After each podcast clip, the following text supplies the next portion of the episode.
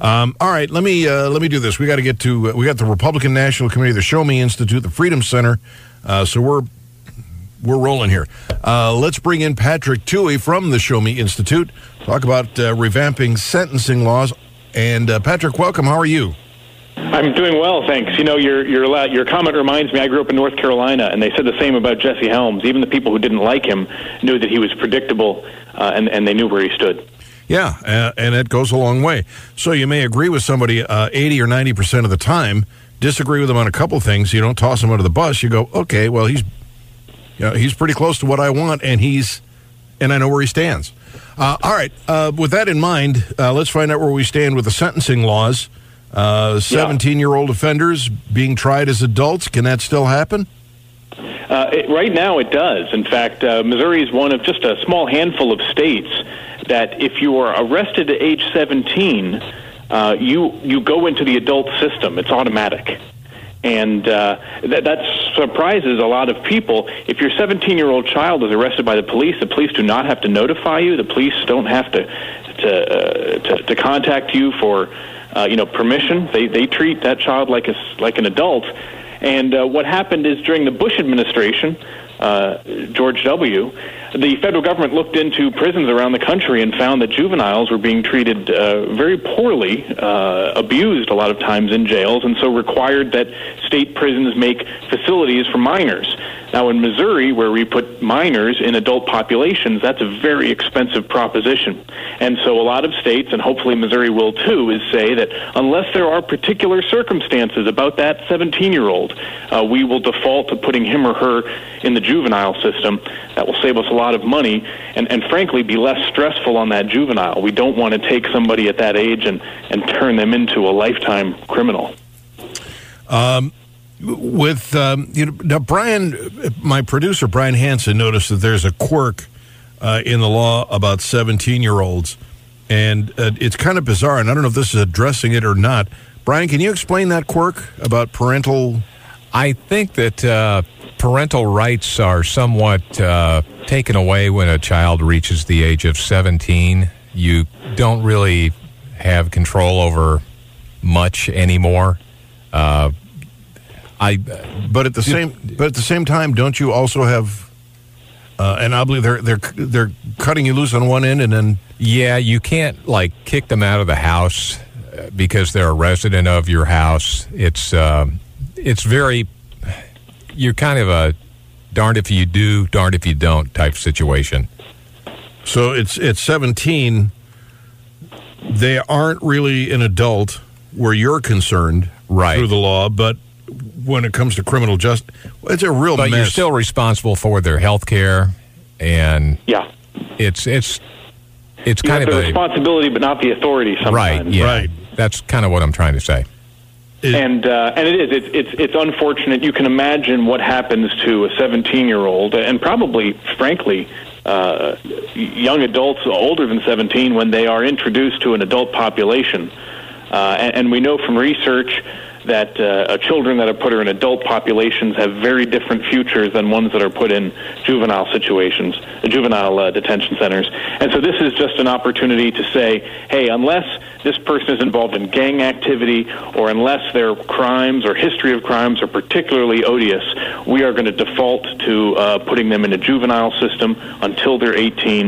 It brings us in line with a lot of other states. Will uh, could potentially save taxpayers money and really will be I think, a, a better thing for those uh, juveniles themselves. Uh, now that has uh, passed out of the Senate, I believe, and the House passed it with a small amendment. So now, of course, it has to go back to the Senate uh, to be passed before it gets to the governor's desk. And uh, of course, as your listeners know, we are running out of time in the legislative session.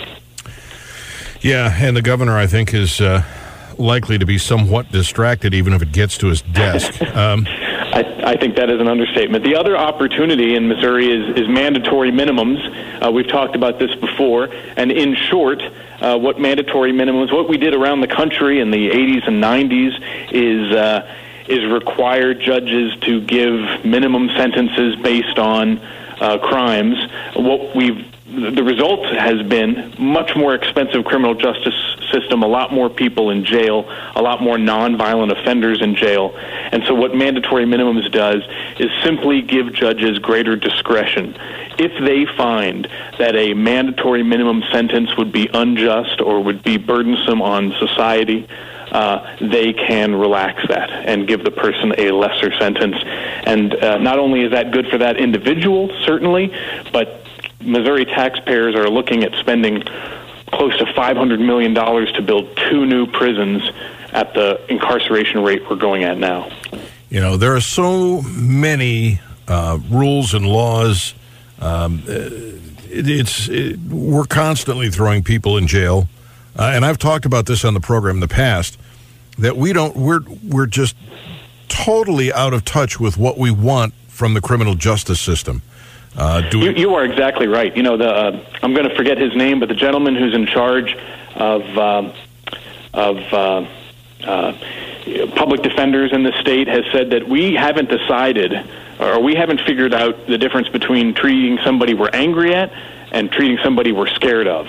Yes. And uh, and that's a really big difference because uh, you can imagine somebody you're frightened of you want to lock up, but we get angry at an awful lot of people.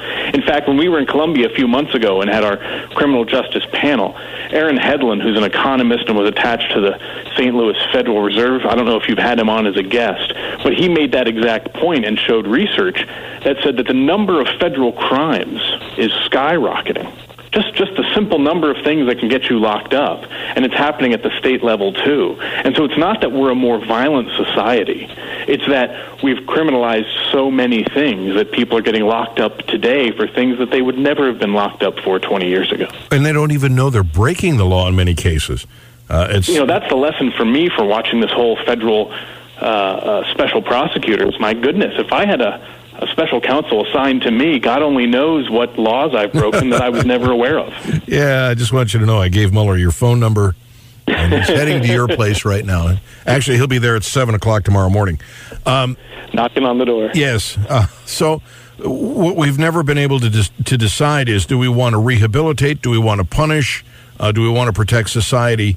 Uh, and I would argue that there should only be two cases here. There should be protect society from someone who is uh, proven to be a, a, an unrehabilitatable threat uh, or rehabilitate.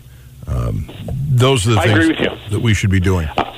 I think you're exactly right, and I think sometimes we allow the criminal justice system to become kind of a, a vengeance.